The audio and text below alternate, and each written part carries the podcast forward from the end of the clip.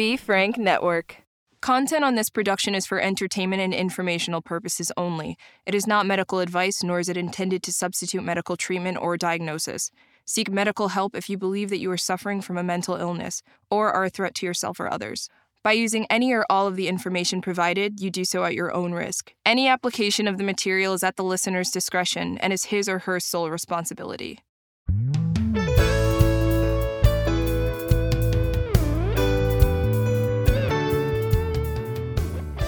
Everybody, Doc Brian here, and welcome to Doc Talks DX, where we talk specifically about diagnoses and, and how they relate to people's stories and their mental health.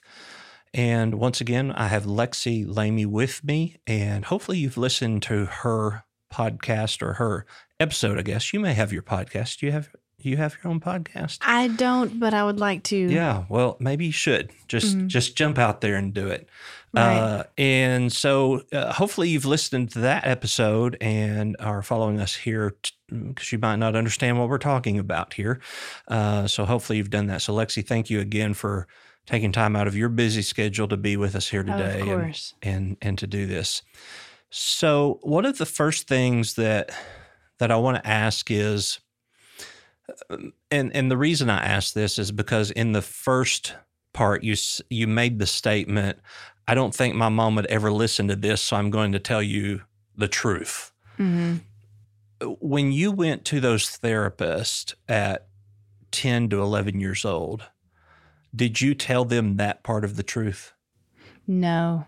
And I think partly because I didn't realize that it was reality. Mm-hmm. Yeah. And, and so, you know, that just knowing that aspect would have led to a different diagnosis Sure. other than just anxiety because there is a difference, and a lot of people don't understand this. Um, but anxiety as a diagnosis is different than anxiety as a symptom because a lot of times we can have anxiety that is due to like bipolar disorder as opposed to just having a generalized anxiety disorder where your anxiety is the diagnosis as opposed to where you're talking with bipolar anxiety is a side effect or a symptom of Mm. that. So in in your case there would probably be and once again I'm not this is not a diagnosis this isn't Mhm. this isn't saying anybody was wrong and I'm right nothing like Right, that we're just right. exploring here Sure. Yeah. uh, kind of uh, using the word pigeonholing in what this could be. Mhm. Um, there is, which you're familiar with, what PTSD is, Mhm. post traumatic stress disorder. There is a new subcategory of PTSD that is CPTSD, and it is complex post traumatic stress disorder. And what that is, is where with PTSD, there is a traumatic event that takes place. For instance, 9 11. And a lot of people were diagnosed with PTSD after Mhm. 9 11, or uh, veterans that were coming back from war. It was the wartime that caused that traumatic event. And sometimes even one issue that happened while they were at war that led to that traumatic event. But complex PTSD is where there was a series of traumatic events over a period of time. And so we get into this uh, thought of your childhood of of there being some uh, indiscretions with an uncle and there being constant uh, fighting in the home between your parents and and even even to a a point of where a deep rooted unconscious feeling of inadequacy because your real dad isn't there Mm. And uh, you know and and while we would you may say well that was never an issue i had a dad and but in our subconscious that is kind of down there in that inadequacy Yeah. and then it all kind of perpetuates into this snowball of complex PTSD For or sure. attachment disorders or uh, anything in that that sort of uh, spectrum. Um, and so when we got to an anxiety disorder, what I heard from you is that there was always a trigger. It was always something that led to this anxiety. And so, one thing that we have to realize is that there is a difference between anxiety and panic. So, a lot of Mhm. people use those terms, uh, you know, opposite of each other. Of, Mhm. I had a panic attack or I had an anxiety attack. So the difference is anxiety is triggered. There is something that causes that anxiety. Leaving your shoes in the locker room. Mm-hmm. That's that is an anxiety attack, breaking out in hives, uh, being short of breath, having the Mhm. heaviness in your chest, anxiety. A panic attack is when there is no precursor, uh, there is no trigger, it just happens. Hmm. And so that tells me that that your anxiety was rooted in a event that took Yes. place as opposed to a panic of being imbalanced, Mm. you know, within within chemically. Mm. Now, you yes, you can have a chemical imbalance in anxiety. You can, you know, in anything. That's that's essentially what any Mm-hmm. mental illness on a medical level boils down to. Mm-hmm. But to to to describe that when we put all of this together, that's why well, it's so important to tell your therapist everything. You know, Mhm. there's three people you never lie to: your preacher, your doctor, and your accountant. You just and there may be a fourth, your lawyer. You don't ever lie to your lawyer, your preacher, your doctor, or your accountant. like you shouldn't, or Should- people just don't. no, you should not. You shouldn't. Yeah. To your preacher, to your attorney, your accountant, and your therapist. Right. Okay. Yeah. Uh, because just I mean That's one good. one little minor detail Changes it could all. change everything. for sure. And you know, even in the thought process of, okay, you're diagnosed with depression. Mhm. Okay, yeah, I've got depression. You're put on some kind of antidepressant. Well, now it's gone on for a year that you're depressed, and they say, oh, well, you've got a major depressive disorder. And then you're hit with, oh, I have a disorder. Mhm. But the only difference is the amount of time that you've had it Mhm. it wasn't that your original diagnosis was wrong. It's that over time, because of the feature of the, of the time, the diagnosis changes. So uh, it's very important to always be honest with your therapist, anybody that that is working with you in your mental health. Uh, because a lot of times, I don't know if you've had this phenomenon happen while you Mm. are in in counseling or therapy. Is you'll sit there and talk about something, and all of a sudden you will say something that actually did happen, but you're like, where did that come from? Mhm. Or I don't ever remember talking about that, but yeah, now that I said it, that really did happen. Yeah, I've for sure experienced that now that I'm older. So I still see a therapist regularly, Mhm. um, probably once every two to three weeks, and I, I, I know exactly what you're talking about. Yeah. There's something about just being able to talk, just Mhm. and and that helps you recognize reality too. And knowing that you're safe. yes, And knowing if they repeat anything you say, that you could own their practice and everything that they have. Yeah. That little thing called HIPAA. that's nice. Yeah. You know, it, it is so, which not just with your therapist, but with your medical doctors, tell them the truth, the whole truth, and nothing but the truth. Uh, because you can get directed in a way that that really isn't going to help you and in some ways could harm Mm. what what you're doing. You know, for instance, I, I found it unique that you were taking uh, Xanax Mm-hmm. and Adderall. Mm-hmm. Were you prescribed Adderall, or or was that just something that you took? I had gotten prescribed Ritalin because Mm-hmm. I manipulated the doctor into giving it to me, but um, no, I was getting, I was buying Adderall from Okay. people, buying, Well, even selling. I mean, even with Ritalin, you're you're on the same kind of thing with Ritalin, Mhm. Vyvanse, or or Adderall. Mhm. Um, which this once again is no, me- no. I'm not a medical doctor, and we're not Mhm. talking medicine here. We're we're talking about working together. Uh, but you take Xanax to come down, Mhm. but then the Ritalin, the Adderall, the Vyvanse Mhm. are uppers. Mhm. uh, which is why they work with ADHD, uh, is because with ADHD it counteracts that, so it Mm. makes your attention come more stable. Mhm. And so, literally, you were taking Xanax to go down, but Adderall to go up, and Right. so that's where you. Yeah, you know, and I mean, there were even times that I would that I would take Roxy's and then snort cocaine. You Mhm. know, it it was just complete, you know, stupidity, but at the same time, it also created the perfect high. Right. Yeah. And, and that's where it gets dangerous. hmm is is to know what it is for you uh, and that that euphoric feeling of, Mhm. Well, yeah, everything around me is going wrong, but I don't care right now because Mhm. I can't feel anything. Right. And and really, that's what it comes down to is numbing and stopping everything around you, so that you're in Mhm. somewhat of a alternate universe. hmm You know, people will say, and I'm, I'm sure you've run into this. Alcoholics will say, "Well, the reason I drink is because that's the only way I can sleep." hmm Well, no, that's not the reason you drink. hmm Uh, the reason you drink is you have some other deep issue that you've not dealt with that is why you can't sleep. Uh, you're using the alcohol as a as a uh, means to pass out, you know, be drunk, pass out, everything for to stop.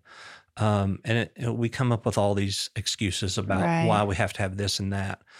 So in in your case, I, I wonder, and, and you and you said you're not on any medicines now. I of course I take like vitamins and Sure. things like that, and then levothyroxine, Okay. very low milligram, like 0.05 for, For my thyroid. thyroid. Mhm. which of course you know your thyroid health can Mhm. Mm, manipulate mood behavior um, that sort of thing right. I had a um, and i don't know if i've mentioned this on a podcast so our listeners have said this before just fast forward through this but i had a church member Mhm. who uh, was a veteran older and he called me one day which he like never called me you know you have those members that you talk to when you see them and, but you just never get a phone call from them Right. and he he called me and he said, "I just wanted to tell you that I'm going to kill myself. I've got a gun right here. I just wanted you to know I'm killing myself." And I said, "Well, I hate to hear that, but if you think that's what you need to do, then then let's do that, but wait until I get there. I, I don't want you to die alone. So wait until I get there, which bought me time to get over there.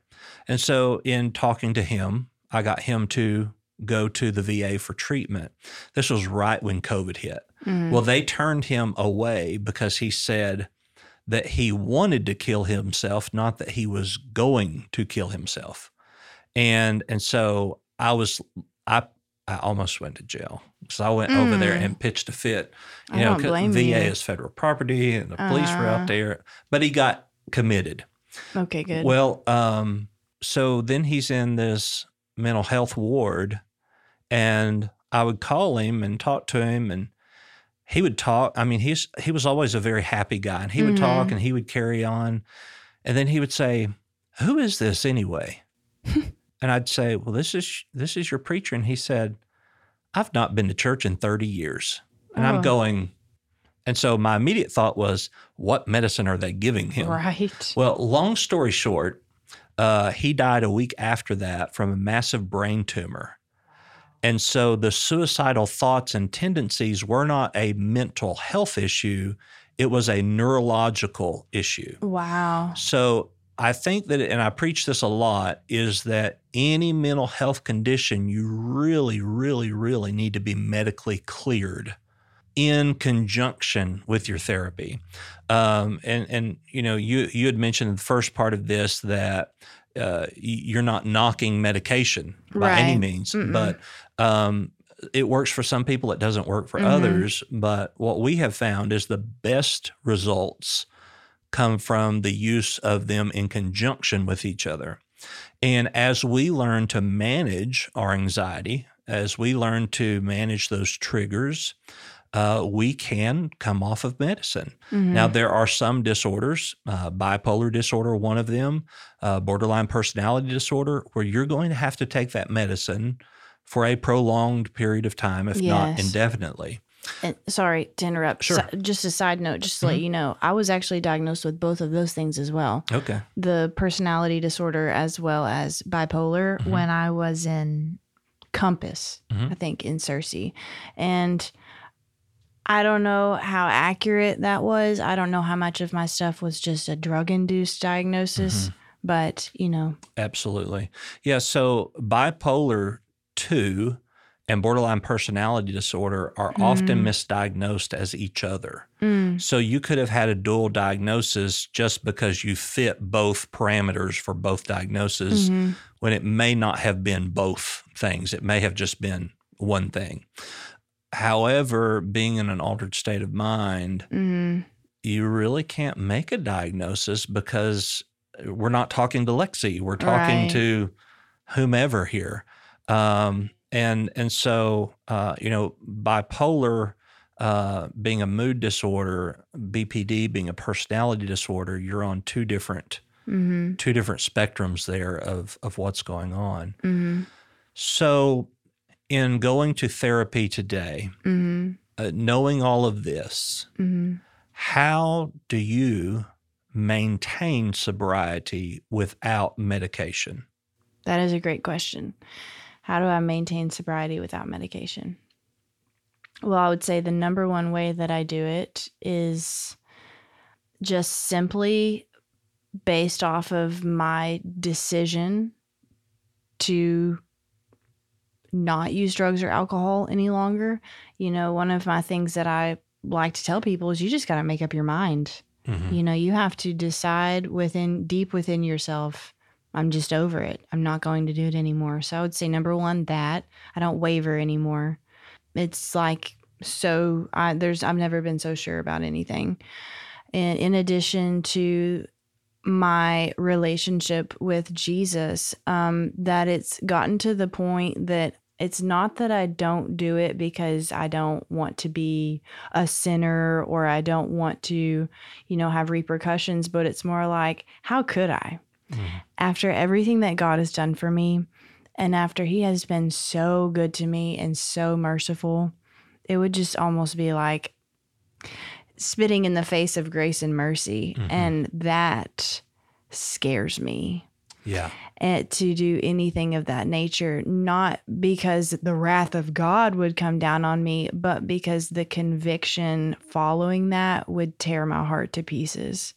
So it that right there is where it moves from religion keeping you sober to relationship keeping you sober. How could I how could I ever do that amongst what I have between the Lord and I because I love him so much, you know, type thing. And there's nothing that I would ever want to do to kind of cut off that connection. Like I was talking to a girl on the phone last night and she said that when she does something that she knows she's not supposed to do, it's as if there's this sunroof over her, and through the sunroof, God shines down on her and she feels his warmth and love. But when she does something wrong, it's as if the sunroof closes and she feels cut off. Mhm.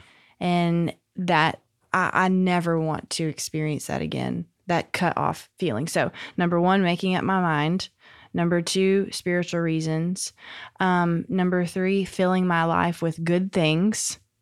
You know, I think that it says um, somewhere in the Psalms that uh, He restores our youth and fills our life with good things. And that in itself, just filling my life with good things, not harmful things, not toxic environments, not damaging people, but just good things. For one one thing, for example, that is huge in my life is health and wellness, fitness, going to the gym. So I love it. And I know that that's like a common thing amongst people Mhm. that have recovered It from is. addiction. But I mean, They I'm- go from a bad addiction to a healthy addiction. Yes. And I freely admit that that's me. I am so stereotypical the person that goes from being out of their mind crazy, addicted to I love the gym Mhm. type thing. And I actually plan to uh, compete for my first time this summer and be in a show in July. But um, to like have that, you know, you always talked about having something to look forward to, having something that you're working towards that, as well as um, just the process of being healthy. So I've never cared about my body as much as I do now, not in a vain sense, but in a, oh my goodness, my body is a temple. I should honor the Lord by the way that I take care of it and the way that I maintain it and things of that nature. So just having those healthy outlets as well as the healthy relationships. My husband is my best friend. You know, we have good, healthy friends. I'm, um, you know, I'm working on my degree. I um, obviously my job. I serve and help lead women out of brokenness and addiction into wholeness and life. You know, just kind of having positive, good things in my life as opposed to constant negativity, constant chaos. Yeah. And so, uh, one thing that, that I want to point out too is that when you went to Harbor Home for the first six months, you are, for lack of a better word, excluded from the general public. hmm Uh, no phone, no car. You stay there on campus, um, and and you are completely. Uh, while you're not confined, you're confined. You could walk away at any time, hmm uh, but but you are there. I have found that people who are addicted, while their personality may not be as such, while they are addicted, they find a lot of friends who share their same addiction in some mm-hmm. sort of they are social butterflies of sorts that can find these other mm-hmm. people. If I went out today and said, I'm I'm going to go find somebody who can sell me some Adderall, I would not know where to even start. You know? And I, could point you in the right you, direction. And you could, you know, you yes. you have that ability to know what that person may look like, how they might act, how they might. Mhm.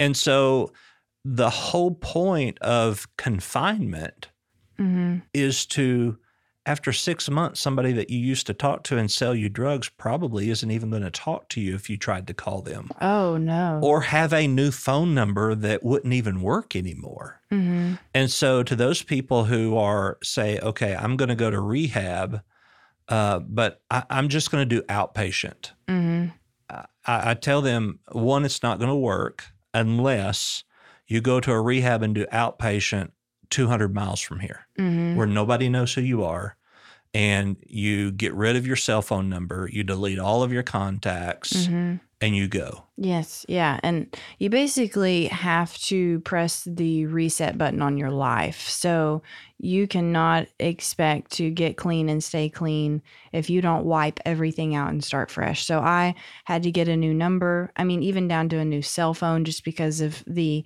memories and emotional attachments to that particular phone.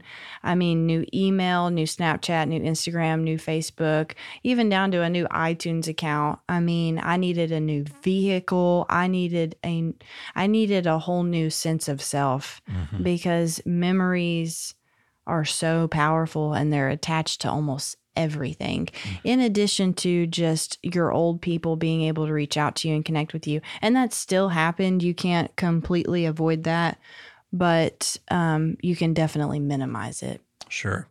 Yeah, and, and you know, relation within structure, which I think structure is the biggest thing to any recovery. Um, but the second thing would be relationships. hmm Uh, there's just something about knowing that there is somebody there who cares about you that has gone through what you're going through. And uh, some of the best substance abuse counselors Mm-hmm. that I've ever had any workings with were people who were addicts at one time hmm because they get it, they understand. right Mm-hmm. Um, and and so uh, when when there's terminology used that only an addict would understand, hmm that counselor understands and and can can help them and, and coach them through hmm certain instances. So the problem is is once again the control. The addict Mhm. doesn't want to give it. Now they'll give control up for 72 hours to detox, hmm but that's because they know it at when the clock strikes 72 hours, I'm out of here. hmm But they won't always commit to a prolonged period of time yeah because of the control. Right. They they have this need to be in control. And as you said, it wasn't until you gave up control hmm that you found sobriety. hmm Now whether that is done spiritually or whether that is done physically uh, or through some other higher power or determination that somebody may have, the first step is admitting that you have the problem. right right And Mhm. once you admit it, then you have to realize that, okay, if you're in control, then if you keep doing what you're doing, you're going to have what you've always had. hmm There's this old saying I love you can make good time going the wrong direction. hmm And that's because you don't even realize you're going the wrong direction.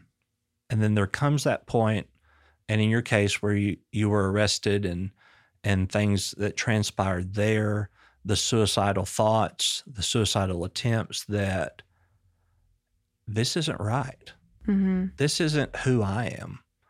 And somewhere in there, you found that glitter of hope where I think you said your mother kind of forced you to go. Mm-hmm. And and probably you you cherish her just for that one simple fact that she made you go. Oh my goodness. I mean, she saved my life. Of course, ultimately it was God who saved my life, but it was through my mother Hmm. for sure. As someone who and you've been sober 4 years, did you say? Almost five. Almost 5. Okay. Mhm. So, do you ever get those, which, you know, smell brings back memories more than anything, any other sense? But do you ever go somewhere and you smell something and it gives you that instantaneous want? I- oh yeah.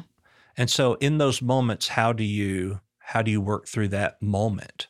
So I would say one of the biggest things I've had to grieve. You know, most people grieve when people die. I also grieved when my addiction died Mhm. because um, we had a lot of good memories together. and Yeah. I enjoyed that to a certain degree until it kind of stabbed me in the back and got me into a whole bunch of trouble and lost myself. But one of the biggest things that I miss is smoking weed. I'm just going to be so honest. I loved weed and it was so good for me with my anxiety and with my just seriousness that it, I mean, Wait, you smoke weed and it made you serious, or Mm. the seriousness went away? the seriousness went away. I was about to say maybe we need to do some research into no, that. No, no, no. Like it made me chill. Mhm. And there's another thing that makes me super chill these days, and it's the Holy Spirit. Thank mm-hmm. God.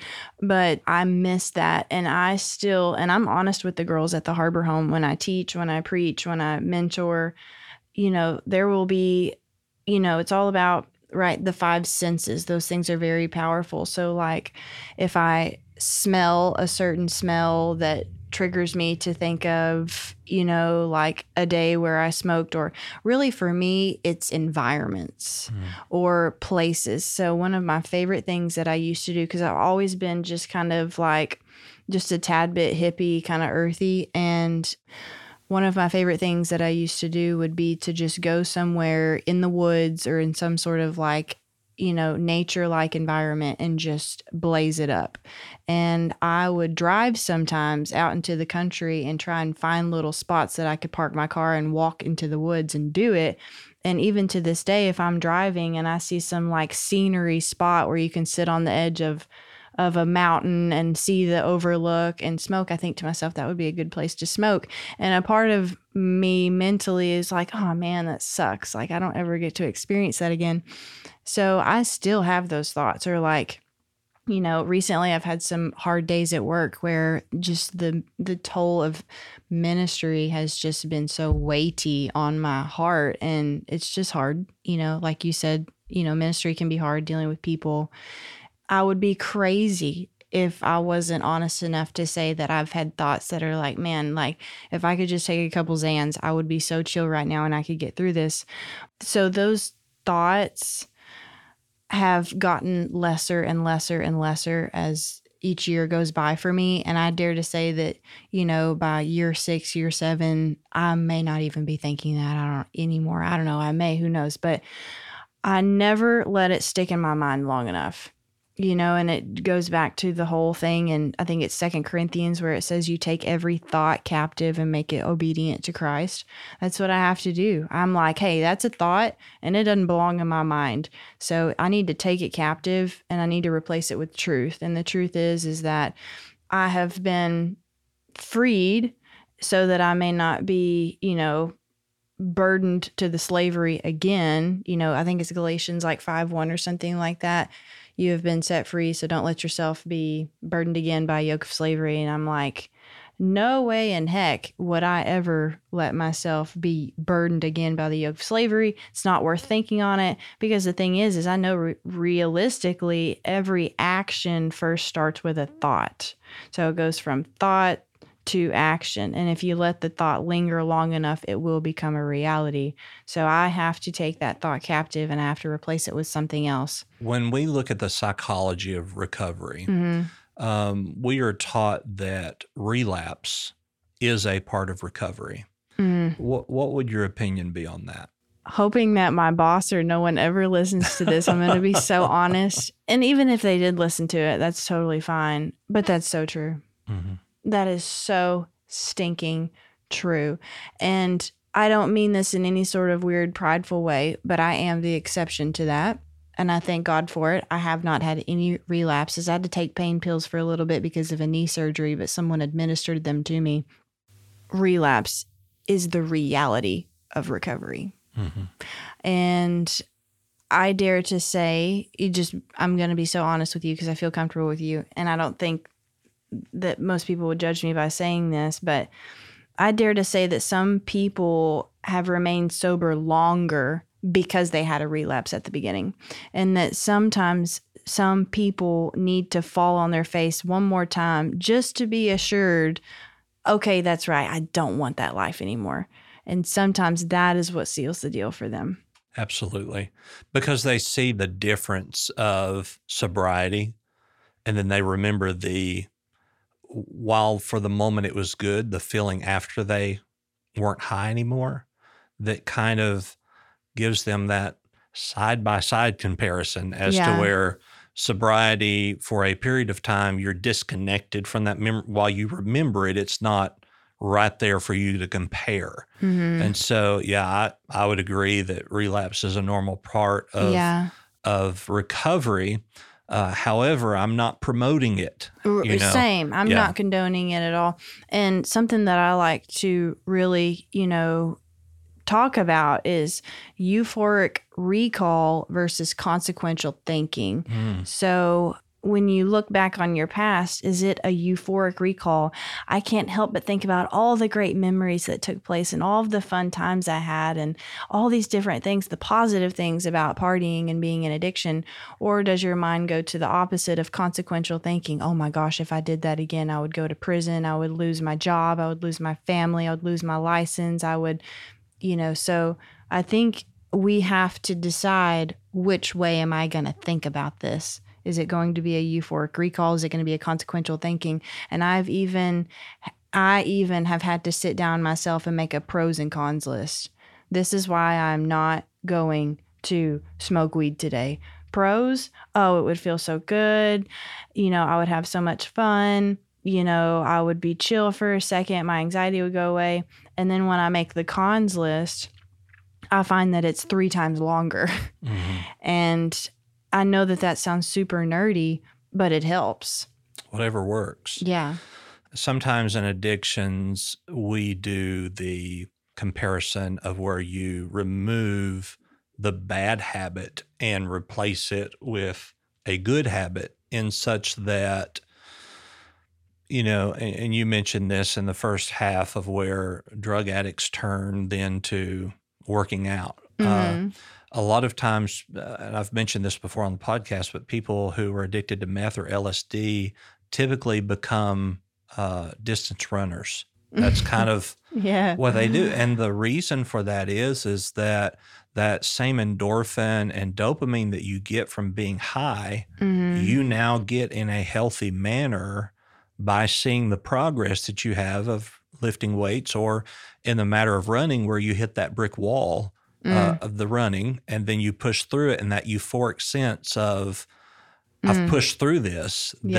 That that you get that same kind of high, right. and so it is really taking out the unhealthy aspect of Mhm. it and giving you a healthy aspect of it that that makes the the change. A lot of people would say, "Well, I don't want to quit. I know that I've got a problem, but I don't want to quit because I won't have any fun anymore." Yeah. Oh, yeah. I thought that the day that I went to the harbor home, fun died for Mhm. me.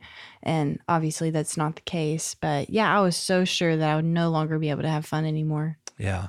And, and that's such the misconception It is. because we have we have led ourselves to believe that and and once again, I believe that every addiction is the result of an underlying trauma or mental health condition.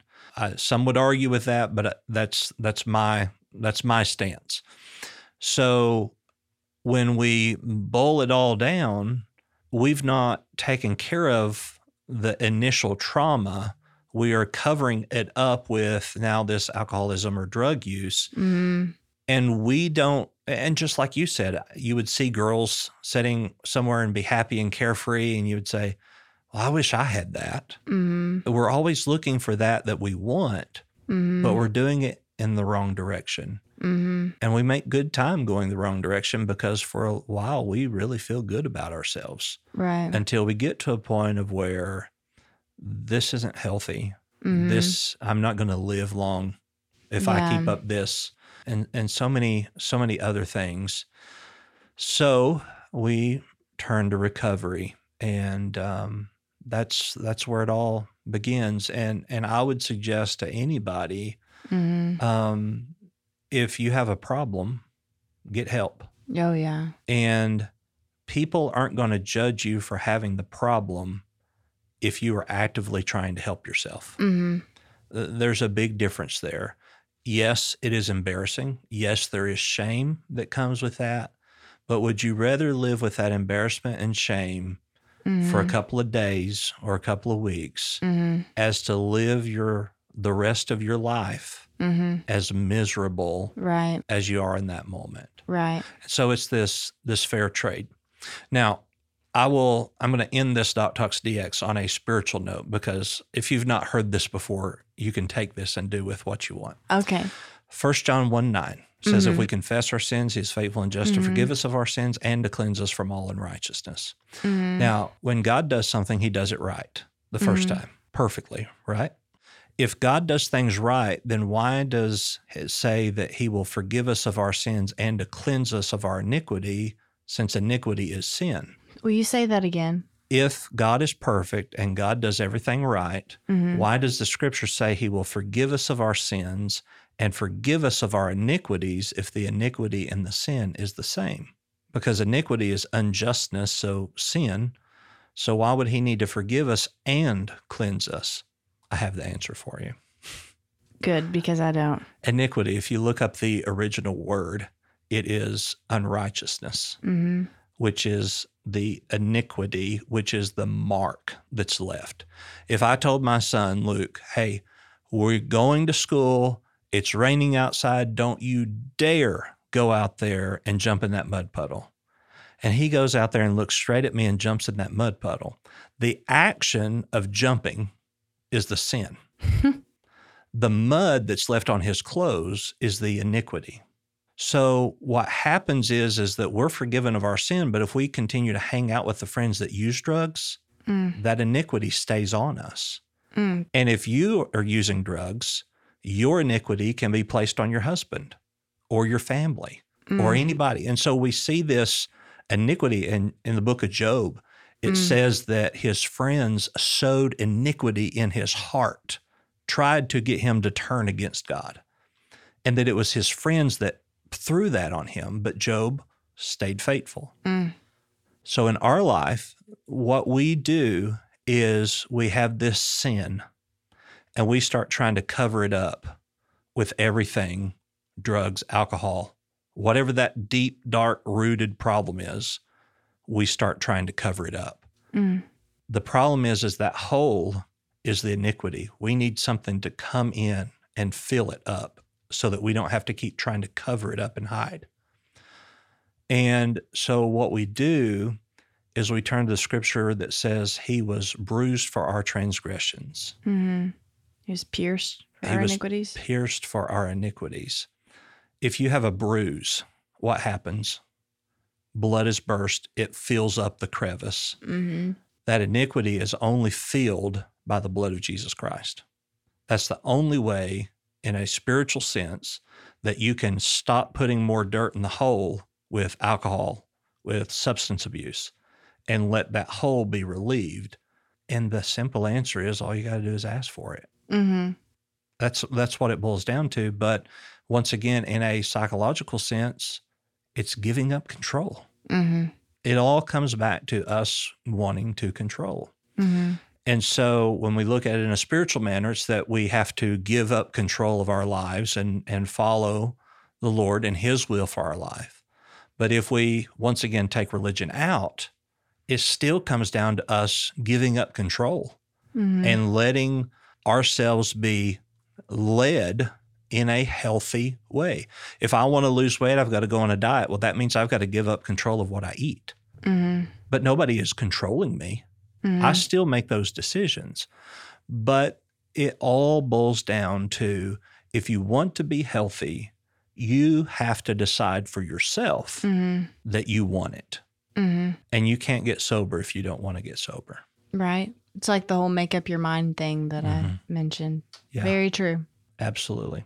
So tell us once again where we could find Harbor Home, where we can find you on social media. So you can visit us on our website, www.theharborhome.com, or you can follow us on Facebook, The Harbor Home. And I think there's actually two Facebook pages. One was made a long time ago, but you'll see the one that's active and with more followers that you'll want to like and follow.